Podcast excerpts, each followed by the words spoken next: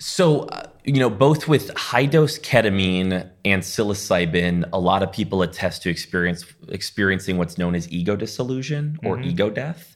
Um, which again can be harrowing for mm-hmm. for someone who hasn't had that, you know, for the first time to really kind of lose your sense of self. Yep. Um, but it, in a lot of ways, it can lead to a, a, this deep feeling of calm and interconnectedness with the universe as well. And, and I think uh, um, it lowers a lot of neuroticism, that is for sure. But kind of a, a, deeper contentment overall is where you come out on the backside. But you know, for a lot of people, if you, especially if you have what's known as mental rigidity, um, you know, people have in, who are kind of fall into that subpopulation have a tougher time responding. Mm-hmm. So it can be tougher to let go and really sink into that experience. But you know, that is like the most therapeutic um, kind of subjective effect with psilocybin and ketamine. And there's a, a rating that we call peak mysticism, mm-hmm. where you mm-hmm. kind of achieve a mystical state in a way, and it's sort of a, a questionnaire that people can attest to. And if they achieve that, it usually correlates very heavily with a strong, you know, durable therapeutic effect.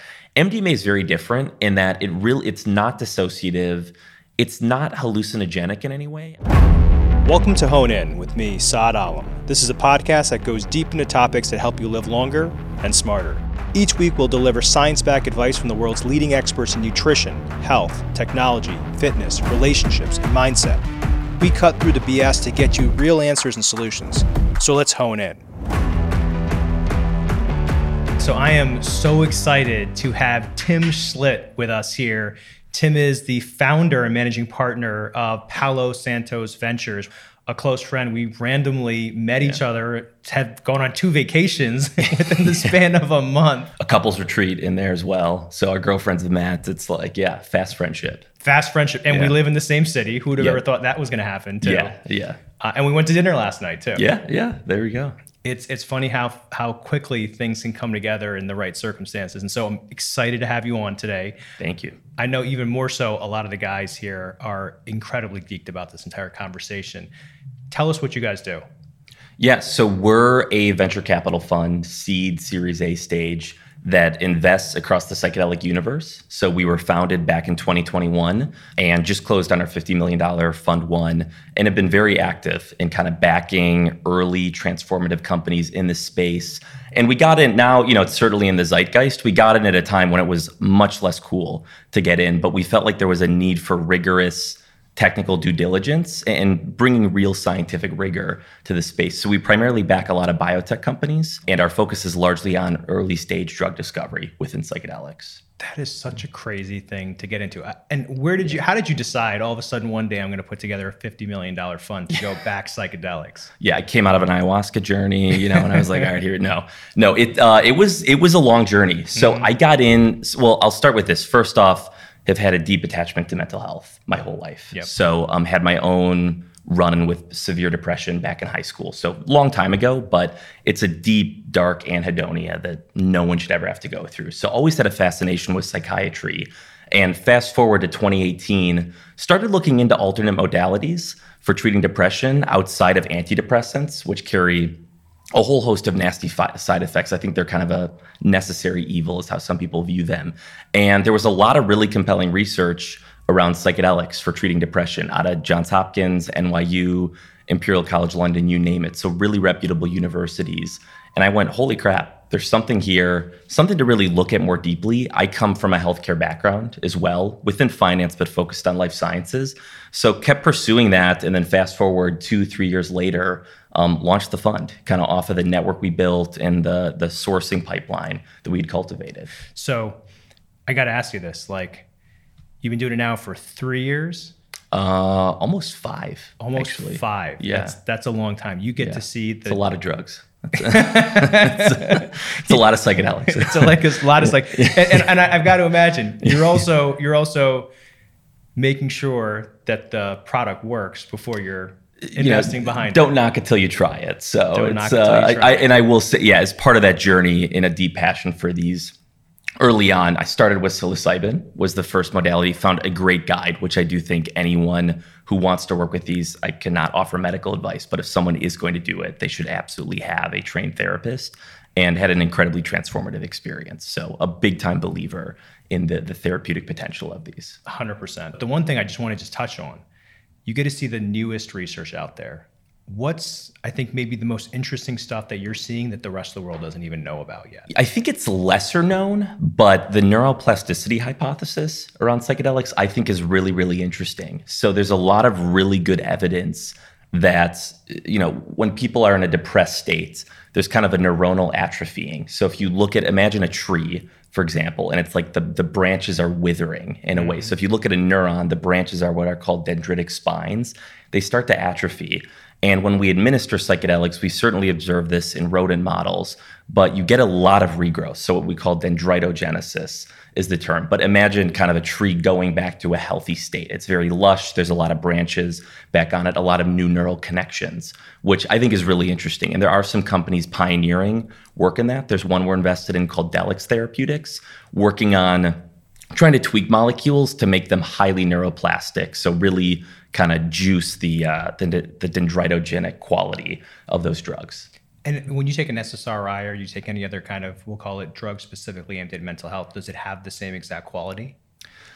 I think there's, you know, SSRIs have gone through kind of uh, uh, a, a, a, meandering route of what the true mechanism is. Some people have hypothesized, are they somewhat anti inflammatory? I think there's been some talk of could you see um, you know, some neuronal regrowth. But I don't think the neurogenesis we see with SSRIs is nearly on par with what we we see with psychedelics. And how big is that neurogenesis? Ten percent, five percent? Um, you know, it's interesting. I'm I had quantifying it. I don't know off the top of my head. I do know the analysis done is what's called a Sholl analysis. So you look at a neuron and there's kind of rings. Mm-hmm. You know, imagine like rings on a tree, and the more they grow out, kind of the more goalposts they pass. Um, you know, that's a marker of, of enhanced neurogenesis. So psychedelics are very potent by that assessment, but quantitatively, I did. I have, I'd have a tough time boxing it in off okay. the top of my head. And would it be fair to say that if I took a lot of psychedelics very often, that I would have, I would pass more of these goalposts, or is that a, is that a, is that a bold statement? Maybe don't take it too far. They uh, they have done tests in in rodents of like giving them LSD daily for like months mm-hmm. and they become incredibly violent. so, they, so don't don't do these too often. I think these are, are definitely designed to be intermittent. But one thing I will say, you know, as you track, we've seen this um, of kind of like someone below a healthy baseline, you know, when they're in a, a depressed state, and post psychedelic experience, and I'm talking traditional psychedelics like psilocybin, LSD, they go way above it. So you kind of get this regrowth. They go way above. You imagine kind of the the mean, mm-hmm. they go above it, and then they don't. There's a bit of a pruning that the the brain goes through. But they don't go back below a healthy baseline. They actually go back to a healthy, normal state which I think is really interesting as well. And it seems to stay that way for a very long time. It's very durable with traditional psychedelics. Ketamine is a different story. That's mm-hmm. kind of in its own camp. You sort of go above and then you return. And that's why people usually have to repeat dose ketamine more often, usually every two weeks to four weeks. So, what are they, when you talk about psychedelics, what are those different categories? So, the big ones, you know, so there are some purists in the field who would say, um, like psilocybin, LSD, DMT are true psychedelics and things in, in that camp. And the way we think of them is they're serotonergic drugs. Mm-hmm. So they operate on serotonin receptors. And there's 14 different subtypes of serotonin receptors.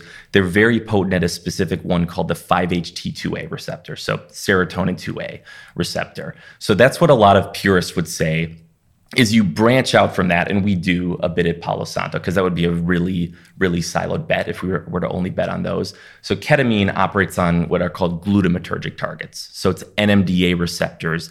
It blocks an excitatory neurotransmitter called glutamate. So very different, but you do go into a highly dissociated state, which a lot of people will say rhymes to a great degree with psychedelics. And then beyond that, ibogaine is another one a lot of people talk about. It primarily operates on kappa opioid receptors, so more of an opioid antagonist, but it is a very dirty molecule. So some people think it hits 5-HT2A and other targets. And but when you talk about dissociative, what does that exactly mean? I've seen, I've heard people talk about it all the time, specifically in regards to ketamine. But what is that? What is the experience like? Yeah, it's. Uh, I mean, subjectively, there's visual effects. Of course, I wouldn't describe it as hallucinogenic. You know, you're mm-hmm. not you're not seeing anything, and even with traditional psychedelics, rarely do people really see things that aren't there. Things can take on a wavy quality, stuff like that. But but internally, the brain goes into sort of a more entropic state. Like you're able to to evaluate pathways you normally wouldn't.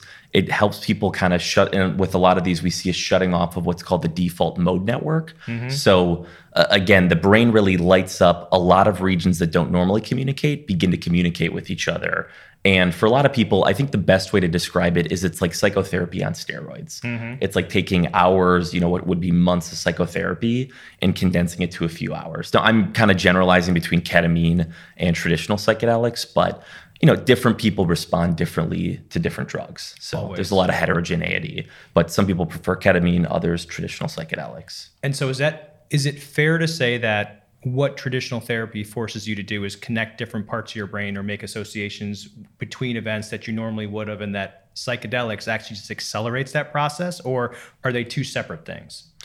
Um, i think some people would certainly say that. I mean if you think of therapy as kind of getting more to the roots of what's really you know driving some qualm or, or driving a mental health disorder you know an ability to really cut through a lot of the brush and really get to the heart of a matter, I think psychedelics do help that. And part of that, that shutting down of the default mode network, a bit of kind of, you know, toning the mind down to to not block out what you're normally blocking out.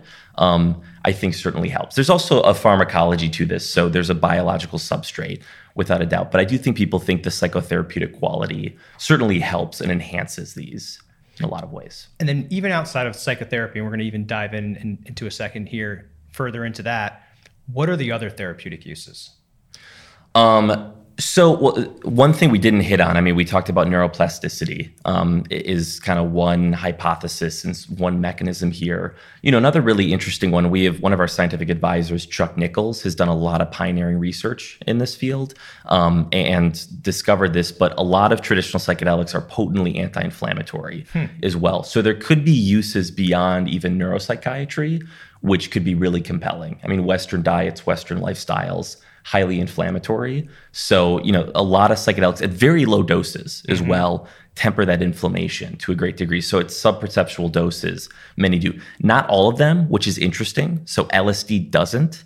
Um, psilocybin does seem to be pretty potent. And then what are known as the phenethylamines, so stuff in kind of the mescaline family. So peyote cactus, the uh, San Pedro cactus are kind of the the plants that that comes from. That seems to be very, very anti-inflammatory and stuff with kind of that general chemical scaffold, which I think is interesting. So is it is it also crazy to say that there may be a pill that we take every day when I take my vitamins in the morning that is subperceptual dose that actually helps reduce inflammation in my body? Potentially.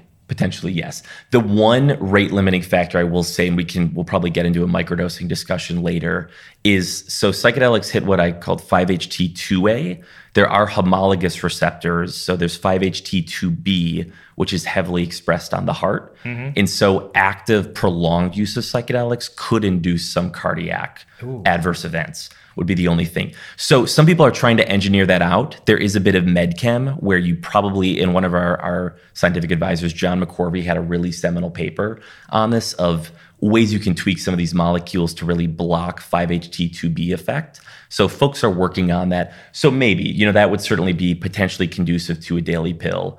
Um, but then you also do develop tolerance as well to many of these, even at the 2A receptor, which seems to mediate a lot of the therapeutic effect. So those are some of the rate limiting factors. A lot of what we're betting on at Palo Santo is the Gen 2 of psychedelics. So moving away from the ones we know from the 50s and 60s and this next gen with an optimized pharmacology that could solve for some of those rate limiting factors. So is it basically taking molecules that have already existed that we know how they operate and saying how do we modify them some in some manner and that should theoretically maybe only target H2A versus 2B? Um, yeah, that would be one exactly. And there could be other serotonin targets. You can get into polypharmacology, which gets the combinatorics gets really complex. Mm-hmm. But that's the idea is we think we know kind of the key receptor targets that seem to mediate therapeutic effect. And there's been a lot of studies to kind of validate that. If you block it, you don't get therapeutic effect, and you unblock it, and then you do. There's 2A blockers. So how do you engineer drugs exactly to do that? Okay. be more targeted, not have the the deleterious off-target effects okay. as well. So now let's let's actually kind of shift to maybe I'll call like execution, right? What is a microdose? So there's a it's an interesting debate because mm-hmm. some people would say some people would are what a microdose should be should truly be a subperceptual dose. So mm-hmm. a dose you take where you don't feel any psychoactive effects, whatever.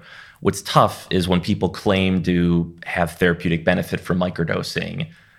You know, you get into this world of okay, where are they feeling a low dose? Are they feeling something that's mood elevating, um, or not? So there's a bit of kind of chicken and egg or a circular problem to that. But technically, it should be a dose level in which it's subperceptual. You're not feeling any effects from the psychedelic, but there could be other health benefits. We hit on inflammation at low doses. I mean, some people anecdotally do claim to get a lot of benefit. Um, at the same time, there's been research to suggest, you know, in controlled studies, it, it, may not carry that much benefit. There may be a lot of placebo involved. That's well. so basically you're saying if it's a subperceptual dose, if I go to my therapist and I say I want to do uh, ketamine assisted therapy, I wouldn't feel any of the effects or the dissociation you're talking about but by having a normal conversation and it working on some kind of very maybe subconscious level it should theoretically work out better for me um, potentially ketamine would kind of be its own own beast mm-hmm. you know mm-hmm. i would say with with psilocybin um, that's the idea is low dose you, you shouldn't feel it but some people do claim to have health benefits. And i've you know i've talked to folks who suffer from severe depression and they claim that it completely clears up when they microdose. And then when they when they shut it off then it seems to return. So it does seem to return pretty quickly so, you know, there is, you run into all these issues of there's a lot of high placebo response in anything around neuropsychiatry. Mm-hmm. So that can confound a lot of the data. Um, and there's a lot of patient heterogeneity, as we said. So there could be subpopulations of patients that do respond really well. So the patient selection wasn't optimized in these studies. It's tough to know. So I'm such a big believer in that because, right, when guys yeah. come to us and say, What does testosterone feel like? What does it feel like taking Clomid or an anastrozole? What is the hormone optimization game? And I say, Listen, it is different for every single person. The way you feel at 660 testosterone level is very different than the way I feel. The way my personality comes out is very different. So if it's not a microdose per se, and it's not a macro dose, because that's probably the, the wrong direction, or maybe sometimes it is a macro yeah. dose, it's low dose. And I think that's the word you use. So low dose therapeutic gives you a therapeutic benefit. It makes you feel different. If I wanted to get started, right? Let's say I'm a guy, I've tried multiple SSRIs, I feel depressed. Some people would actually classify that as TRD, treatment resistant depression. Yeah. Or maybe I have PTSD and everything that I've done hasn't really helped my life. How do I get myself involved in some of these therapies? Where the data is good around especially treatment resistant indications is to go for the high dose experience. So, mm-hmm. um, for treatment resistant depression, there's a lot of work on psilocybin right now. There's a company, Compass Pathways, which is in phase three clinical trials for that for treatment resistant depression. Around PTSD, MDMA is, an incre- is incredibly effective, which has a different pharmacology that we can get into, but um, very effective for treating PTSD. But these are high dose sessions where you have a therapist involved. There is more cost involved, but there's a lot of therapist oversight, a lot of psychotherapy that goes along with it. But the data is really compelling. I mean, around PTSD, it's a little over two thirds of of patients suffering from treatment resistant PTSD are in long term remission after MDMA therapy. So, after one or two administrations of, of MDMA. The data around psilocybin, not quite as good, um, but still really compelling and, and, definitely beats placebo. And, but, you know, these are treatment resistant populations, so a lot more refractory to any, any pharmacotherapies. What does that mean, refractory? They kind of bounce back into their depressed state. So, it's, you know, any, any sort of um, medications. It's tougher to treat with them with. But the data around psilocybin definitely better than SSRIs for treatment resistant depression. Now, MDD very very effective and the data is much better there. And mdd is major depressive disorder right? Yeah. Yeah if you kind of imagine concentric circles. So um, this was pre-COVID. There were about 300 million people worldwide suffering from major depressive disorder, and then the smaller subset, about a third of that, 100 million, were treatment resistant. So, in which treatment to qualify as treatment resistant, you have to have not responded to two pharmacotherapies, so two different regimens of medication, which would be SSRIs in this case. I mean, that, that's a big number. A hundred million people that try an SSRI and they still feel depressed at the end of the day. Yeah. it kind of shows the paltry track record of SSRIs, quite frankly. And that was also pre COVID. Post COVID, a lot of these figures have skyrocketed by two or three X. So our estimate is close to a billion people worldwide suffering from probably some sort of major depressive disorder. Now, you know, varying degrees. You think about treatment resistant, that could be 200, 300 million. And you know, the, the most interesting thing, the moment you tell me a billion people, right? I think about the fact that people stigmatize mental health so much. And the reality is, we all have some kind of mental health I hate to use the word issue because it's not really an issue. It's just a very often an imbalance. And that yeah. leads us to think very different ways. With a billion people, it's like it's one of the most common things, right? You're talking about like a sixth of the entire population that ends up having it. Maybe not even maybe like an eighth, but that's 10, 12% of the world's population. That's huge. Yeah, it's pretty crazy. And I think it's, you know, one in four people say at some point in their life they suffer from a, a, major health disorder. I think that was in the United States, but it impacts a lot of people. You know, at, at some point, and you know, there's lifestyle. There's a lot of factors that that can influence it, and if lifestyle changes, some of that can clear up. But I think everyone's been touched by this, mm-hmm. or at least mm-hmm. everyone has a close family member or loved one who suffered. So a billion people, maybe worldwide, 200 million people with treatment-resistant depression psilocybin feels like the thing for the majority of the masses because it's a little bit we'll call it gentler maybe is that the right way to describe it i would say so i mean ketamine is probably the gentlest it is kind of i think a lot of people again varies from patient to patient mm-hmm. but i mm-hmm. think a lot of people think is ketamine of ketamine is one of the more palatable ones if you're going to go for a larger dose is kind of a, a, jumping off point, at least as an introduction to a hallucinogenic or, or dissociative type experience. Psilocybin, it can be harrowing at mm-hmm. times.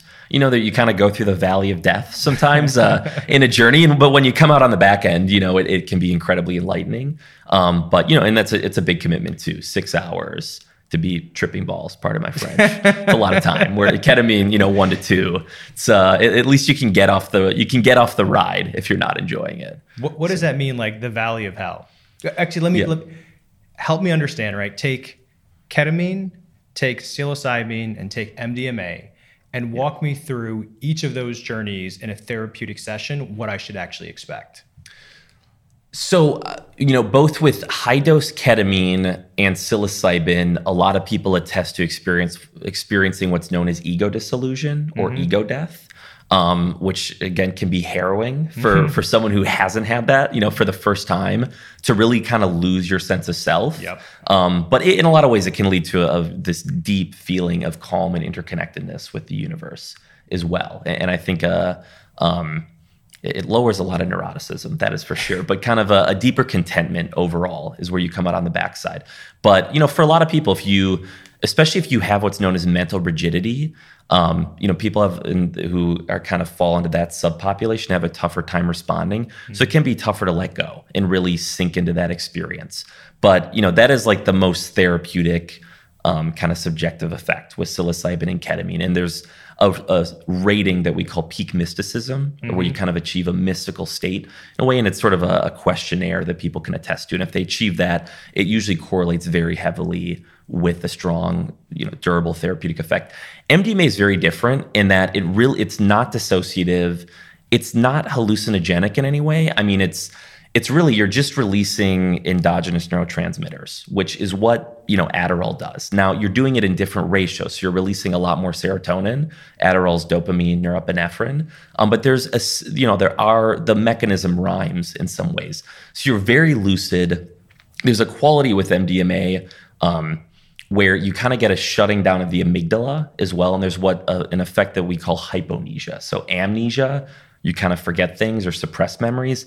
Here, you're you allow a lot of times traumatic memories to bubble up, hmm. but the amygdala isn't activated, so you're not in a fearful state, and you're really able to evaluate those traumas in depth and kind of live through them and process them. And there's a lot of yeah, there's been a lot of studies around PTSD where it's kind of an inability to process a really traumatic experience. I know they've done, you know, they've looked at folks when they sleep as well, that again, they're like the, the brain is kind of misfiring. It's not really in a truly rested state. And then when you're in a wakeful state, a, a trauma bubbles up. You kind of go into a, a, a fight or flight state yep. and try to suppress it. So MDMA kind of shuts that off, allows you to evaluate it much more objectively.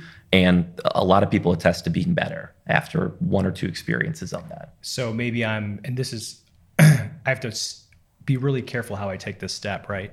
Let's yeah. say I'm a soldier. I've been in war. I've seen someone very close to me injured dramatically. Very often, when I think about that, or I take that memory that was absolutely, in your words, harrowing, and I push it down throughout my entire life. And every time yeah. it comes up, I have this jolting experience where I'm uncomfortable. It was a horrible moment. I feel like I'm unsafe.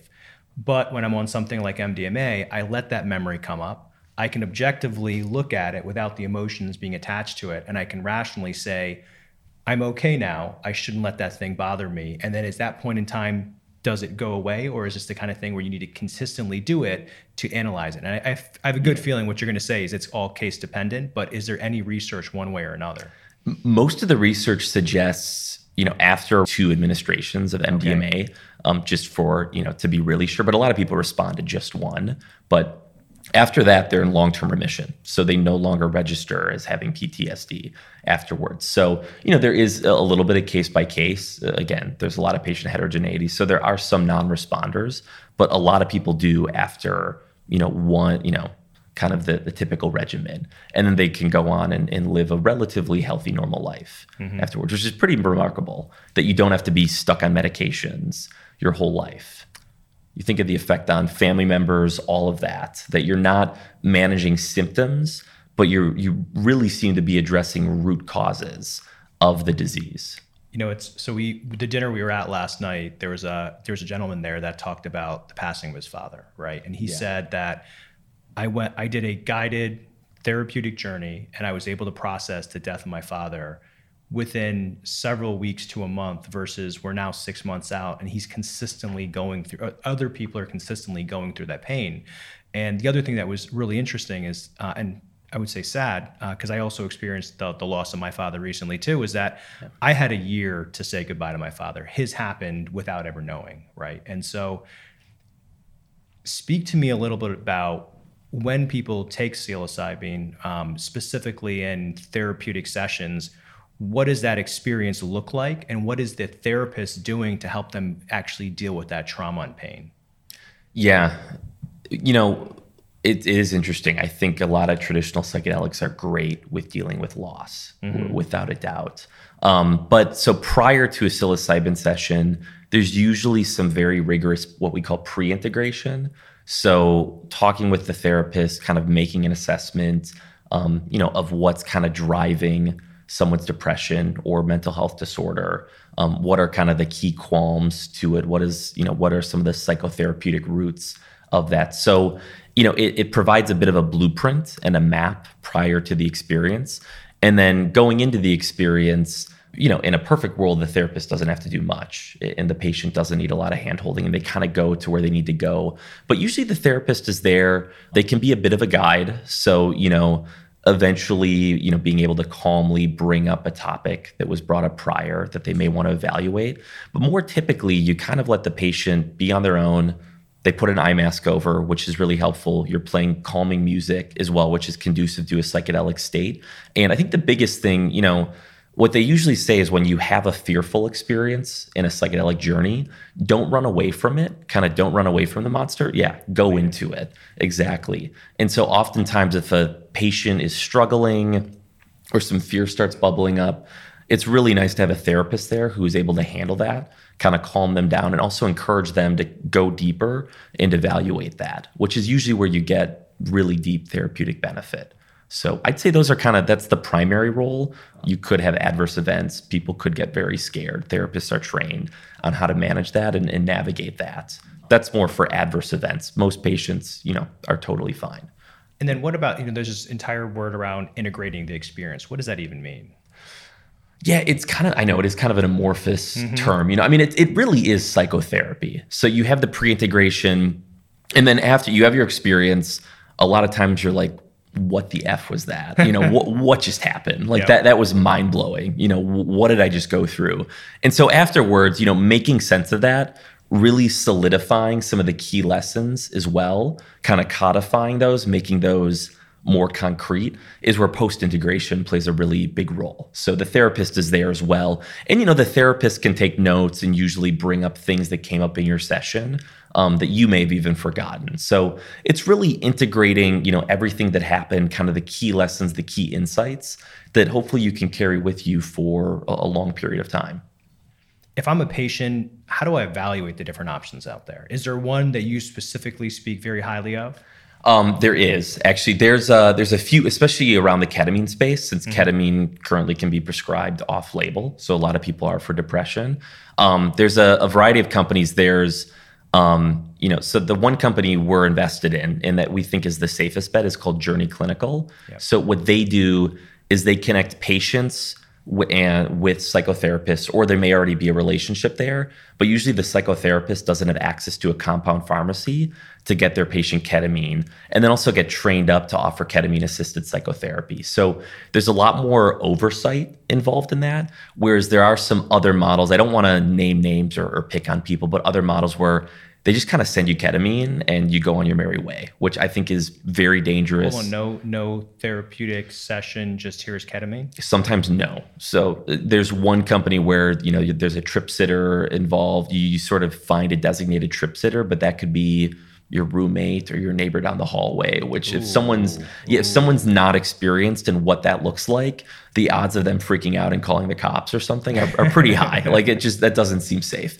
And uh, i've heard some crazy stories too of people like crushing up their lozenge and snorting it and Ooh. things like that. Like there's no oversight. It's kind of the mm-hmm. wild west there. So our bet is there's a going to be a big regulatory crackdown in just the risk of patient harm, even if it's still low, you know, you want very, very tight controls. So Journey Clinical is the bet we've made, um, and we think that's the safest. I do think a, a trained therapist, a trained guide should be involved in the process with something you know this isn't this isn't cannabis. These are strong drugs. And and so there's no mdma no psilocybin at this point in time that's been no. actually legalized for use. But we're no. almost there. Yeah we're almost there. Um, it still will be in person. So mdma they maps has wrapped up their phase three clinical trials. Mm-hmm. so that should be on the market. We're anticipating maybe late 2024, early 2025 is what it looks like. Next in line is psilocybin. They're going, Compass Pathways is going into phase three clinical trials.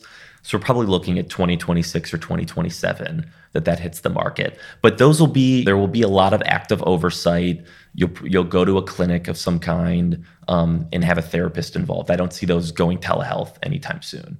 And so 2024, 25, 26, 27, we're right around the corner from a lot of this stuff happening. And so it is kind of a lot of us are holding our breath until maybe some of the more potent ones, as you said, kind of like ketamine, easiest, then probably psilocybin, then MDMA, although MDMA would probably get approved before psilocybin. It will be. Yeah, it will. Let, that's what it's looking like. So, which is pretty crazy that like ecstasy, you know, you can go to a, you can go to a psychiatrist one day and be like, "Hey, I have PTSD," and they're like, "I'm going to prescribe you MD, like Molly." I do have a weird question. So, someone, I'm not going to say who, asking for a friend, ask, asking for yeah. a friend, they have really bad migraines. They get them all the time. Yeah, yeah. Can can any of these products that you're talking about actually help with something like that? That's it. Looks like it. Migraines, and then there's cluster headaches, which uh, there's some overlap. You know, there there seems to be maybe a slightly different mechanism at play with cluster headaches, but still, you know, excruciating, mm-hmm. my like piercing migraine type symptoms. They all rhyme in that way. Uh, definitely within cluster headaches, people attest to a lot of benefit, even from microdosing like psilocybin, for example, or LSD, or there's an analog known as 2-bromo LSD, mm-hmm. which actually isn't psychoactive, and some people have been working on that as well for treating migraine, which would be, you know, when you think about it, that would be really compelling. Of sometimes you don't want to trip balls all the time to treat your migraines. You know, you still want to be active, so 2-bromo could be really compelling. But there's a lot of really good anecdotal evidence mm-hmm. around the benefit of these for treating migraine. It, they also the pharmacology is interesting. They hit some of so triptans are what are currently on the market for treating migraines. These do, in that operates on serotonergic targets as well, more in the 5-HT1 class. Mm-hmm. Um, but psychedelics have some overlap there. So there might be a, a similar pharmacology as well that would explain that. But people have gotten, I mean, I've talked to people who've gotten tremendous benefit and they haven't responded to existing drugs on the market, but have with psychedelics. And do you, and so does that mean though, are you taking it once like your psilocybin, MDMA? You get to a very high supraphysiological dose, and then all of a sudden it's gone. You return to a baseline, or do you have to do it a little bit more often, or do you just take microdoses on a regular basis? Some people have said microdoses. Um, there was one company, they're called Beckley Psytech. They were pursuing an orphan indication within cluster headaches, and they were going to do kind of a medium dose. Like it would be, you know, let's say the equivalent to, you know, of like raw mushrooms would be like half a gram to mm-hmm. maybe a gram, but that's probably too much where you feel it, but you're not totally out in la la land. Um, so there's been different. Not every of, day um, not every day. Not no, every this day. would be more, you know, as migraine symptoms, or in this case, cluster headache symptoms start to percolate, you'd go to a clinic, administer it, and hopefully you kind of get a long term therapeutic tail for a period of time with that. So I've seen different regimens, some pulsing with microdosing, others that kind of medium dose. You do it once and the symptoms clear up for for at least that sort of episode of and, an attack. And so, talk to me about like so the, the right now, right? If you wanted to microdose mus- mushrooms, very often your people are quite literally getting caps and stems or grinding them down and putting them into like pretty crude capsules, right? Yeah. yeah. Um, the future of this, what does it look like? Is it completely high quality, manufactured in pharmaceutical? Uh, I would say quality and manufacturing plants, or is it really this is the world we live in and it's just going to be these kind of like sketchy looking caps. That's the first thing. And the second thing is other people have like been talking about injecting some of these things. yeah.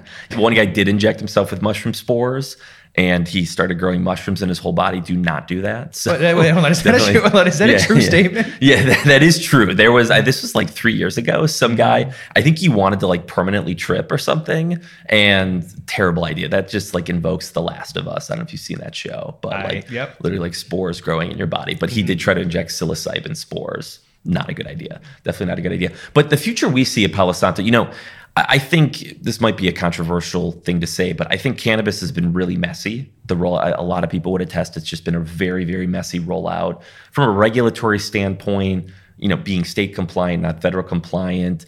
Again, the quality is suspect, and a lot of times you don't really have standards. There aren't a lot of validated medical claims. So, you know, we don't want to repeat a lot of the same mistakes that happened there with psychedelics. Also, these are very, very strong drugs as well. So, I mean, they are potent. There, there's a lot of therapeutic benefit, but you know, like like we mentioned, they can be harrowing as well. So I think having tighter controls, having a more pharmaceutical model around these makes a lot more sense. Um, and part of that, you know, quality control mm-hmm. is a big thing. So the FDA has a very, very high bar on on the standards of quality any pharmaceutical manufacturer should have. It's what's called GMP grade, good manufacturing practices. So it's very high purity. And I do think knowing the dosing you're getting and the quality of that is very, very important to patients when you're dealing with incredibly strong medications like these. So a lot of the future we see, you know, there is a recreational market or I'd rather I'll call it a legalization market because we can talk about the nuances. There aren't dispensaries in Oregon or Colorado. Mm-hmm. It is emerging. Um, I think that'll be slower than people think.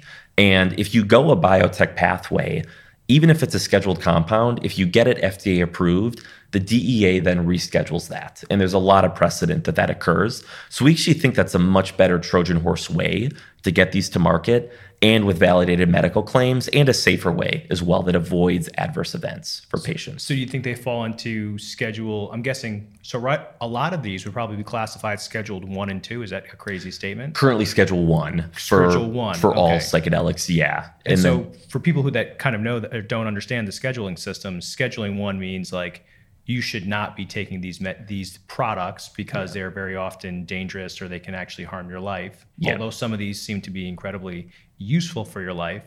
Schedule two are things like Adderall. Schedule th- three are things like testosterone or uh, buprenorphine. Yeah. Um, ketamine. Also. yep, ketamine. Yep, ketamine. Narcotic. I think. Yeah, I think Schedule three. I don't know. It starts to get. You know, it's kind of once you go from Schedule three, four, five, doesn't make as big of a difference. And so, do you think but, these things get pulled down eventually, and so they they're you're able to prescribe them far easier?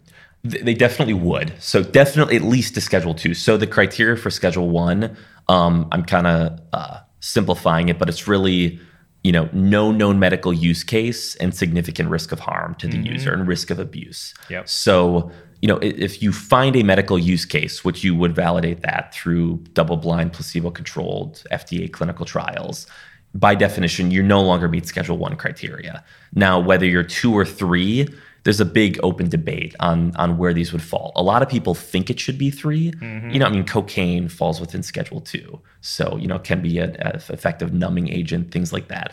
I think a lot of people would attest psychedelics do not have a harm profile nearly on par with cocaine or, or even Adderall potentially, which is an amphetamine, mm-hmm. quite frankly. Now, you know, whether cultural effects, prior stigmatization plays a role in where they fall and where the DEA puts them, we're not exactly sure. But they definitely will get rescheduled to a lower scheduling. There will be a known medical use case, um, and they can then be used. It just kind of determines the scheduling can determine the controls around them, which, and, yeah. And so let's say I start taking some of these medications, right? You said a lot of these will most likely only be available in brick and mortar clinics with yeah. therapists when they first get uh, approved by the FDA. So you're talking yeah. about for the next five years, that's the world we live in. I can remember like five years ago talking about some of these things with people was completely taboo. No one would mention it. Yeah.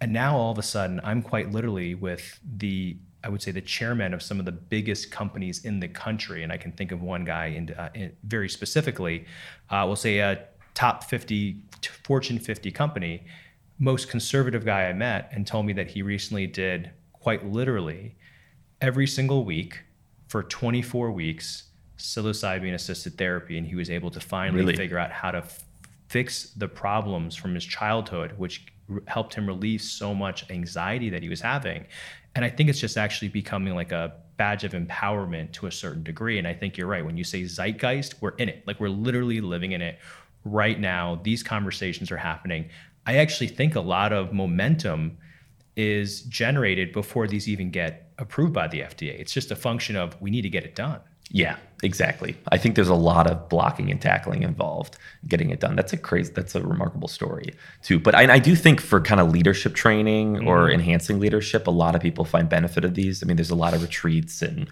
Costa Rica and Jamaica, semi-legal jurisdictions that you hear, you know, a lot of CEOs going to and getting a lot of benefit from. So that would, you know, that would check out in a lot of ways. So I think there's a zeitgeist. I do get a little concerned that it's almost taking on a panacea like quality mm. right now in the media, which is like uh, you set yourself up for failure. Of you know, nothing is a, an ultimate miracle drug. I do think oftentimes these can catalyze lifestyle changes. But if you have a lifestyle that is not conducive to mental health long term, you're probably going to rebound ultimately. So you run into some of those confounding factors that I do think these can be a really kind of nice catalyst, can really lead patients to changing a lot about their life. They're not going to fix everything. So I'm, I'm really happy you said that because yeah. I think a lot of times when guys come to us, they think that testosterone is a silver bullet. Yeah. What we actually tell them is that there actually are no silver bullets. The only silver bullets are lifestyle changes that you make consciously and then integrate into your life consistently for the rest of it. It's real work. And the way to look at something like testosterone is that if you're in a low point in your life or you don't feel like yourself anymore, it gives you a little bit of momentum. What you choose to do with that momentum is actually kind of your path to enlightenment to become a better version of yourself. But I mean, yeah, like make no mistakes. This isn't you take some testosterone or uh, Clomid and all of a sudden you feel like a different person tomorrow. It's you have to actually take the energy you're given and start crafting it. I think it's very similar with what you're talking about too, which is it isn't a one and done. If you have mental health, uh, I would say that you need to have taken care of. It is a lifelong I got to take care of myself regularly. I, I completely agree that, you know, I think you do need to, again, we have highly inflammatory diets, lifestyles. We have a lot of stress factors in our life that is gonna that is gonna cause people to rebound to a depressed or anxious state if you don't kind of t- turn the dials to change your lifestyles. In psychiatry, these are very large patient populations. I think a frustration is the way we diagnose mental health is very, very archaic. I mm. think decades from now, we're going to look back at it and, and view it as, I don't want to use the word barbaric, incredibly antiquated. Mm. That, you know, you take a survey and you, and then we determine whether you're depressed or not. Like the body only has a few ways to communicate that it's sick, but the underlying root causes can be very, very different. I mean, even within schizophrenia, you know, there's 80 subtypes we think of schizophrenia. So it doesn't relate to psychedelics, but I think it's a clue that you know you can get a lot of vari- variability even within a specific indication. So, you know, not everyone's going to respond. I do, you know, everyone's kind of proselytizing about psychedelics. I, I, do see, I can foresee media headlines in a year or two saying so and so, you know, went in with high hopes and like they're worse off than when they started or or things like that. And you know, it's we know how the media goes through these cycles. So I'm always I want to be a little cautious in some ways. Well, this actually comes back to the point that you made and what we try to tell people all the time every single person is a individual they have a very unique biochemistry what works yeah. for one person doesn't work for another i mean i saw the maybe it was a business insider article or wall street journal article about ketamine use and talking about the problems that come from uh, prolonged use and your inability to kind of like hold your urine in and become incontinent yeah. and the reality yeah. is like for some portion of people it's going to happen but for some other portion of people that have treatment resistant depression that nothing else has worked for it's going to change their life. And it's like that with any medication, right? If I take yeah. too much blood pressure medication, if I take too much Tylenol, I mean, those you'll start to have those negative effects. What are two companies that you're particularly excited about? You're excited about all the companies in your portfolio. What yeah. are two and why?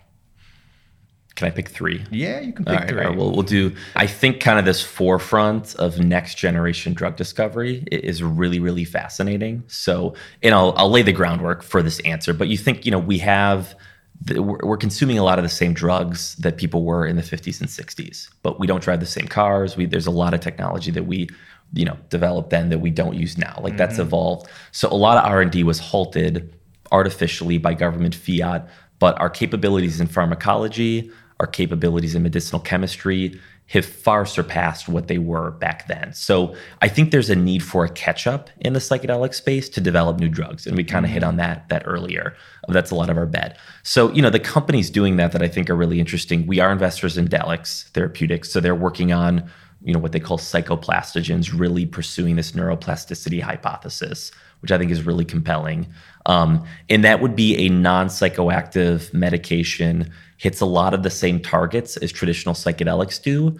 And you know you think about the the enhanced access of a medication like that. How many more patients can afford that? The likelihood of payers to reimburse that. You can have it can be much more far reaching is the nice thing. So that excites me. Like the the issues of patient equity um, and patient accessibility are really important mm-hmm. to me. So a lot of people will not be able to afford six hour long, do, you know, long therapeutic sessions. Hold so, on, what, is, what does a six hour long therapeutic session cost? They're saying for MDMA, the full bill, it's something like twenty to twenty five thousand is what they think. Now, the breakdown of like the actual cost of the drug versus how much is psychotherapy, which maybe you can bill that as talk therapy, I think that's getting hammered out. So, does some get reimbursed? You know, there's a lot up in the air. But as things stand, that's really expensive and time consuming too. It's tough for people to, to find that time to really carve out that space in their life. And psilocybin probably on par with that as well. So kind of similar time frames involved. So Delix is one, Gilgamesh is another one. They have a really interesting ketamine analog in their portfolio. Again, a non-dissociative analog of ketamine where you, you know you're not feeling the trippy effects. Mm-hmm. But there does seem to be at least in animal models it seems to be very very compelling. You know, I think that's also interesting. And then the last company, one we know both know about Tactogen as well, I think is interesting. So MDMA great molecule and i've had some great therapeutic sessions with it but a lot of us can attest the come down very gnarly for a lot of people mm-hmm. you know kind of the three four day just crazy depressed states you're almost like holy crap was that worth it so tactogen is developing an analog of mdma that extirpates those come down symptoms there's also a bit during the session of you get less of the kind of euphoric rush, the vertiginous qualities, all of that, which can make it a more optimized experience. But I think that's really interesting. And it's not a scheduled compound. So the the odds of it being more accessible to patients also very high. Whereas MDMA is going to have a lot of controls around it. So you can kind of see the motif across some of these favorites. Our companies working on next gen drugs with an optimized pharmacology. And the corollary to that is patient access and equity, that a lot more people will be able to access and afford those therapies, and those will be much more far reaching. Man, I'm excited. I'm yeah. so I'm I'm so excited. It's a cool future. It is a very very cool future. Well, listen, Tim, I really really appreciate having you here. You guys are doing unbelievably great work, and we're I think I speak collectively excited that you decided to take the take the trip and um, decide to make this kind of your mission in your life. Thank you. Hey guys, thanks for listening into this episode of Hone In. If you like this episode, please make sure to subscribe. And hey, if you have a minute, drop a comment below with your biggest learning, your insights, your takeaways from this conversation. I would personally love to hear from you. Tune in each week for more answers to questions, solutions to problems, and tangible advice that you can apply to your life to live smarter, stronger, and longer. One more thing before you guys leave. This is important. The Hone In podcast is intended as general information. Our purpose is to educate, inspire, and support you as you live a healthier, longer life. The use of information on this podcast is not, and I repeat, not intended as a substitute for the advice of a physician, medical, or mental health professional. And it should not serve as diagnosis or treatment. If you are suffering from a psychological or a mental health condition, please seek help from a qualified health professional. Thank you so much for listening to us.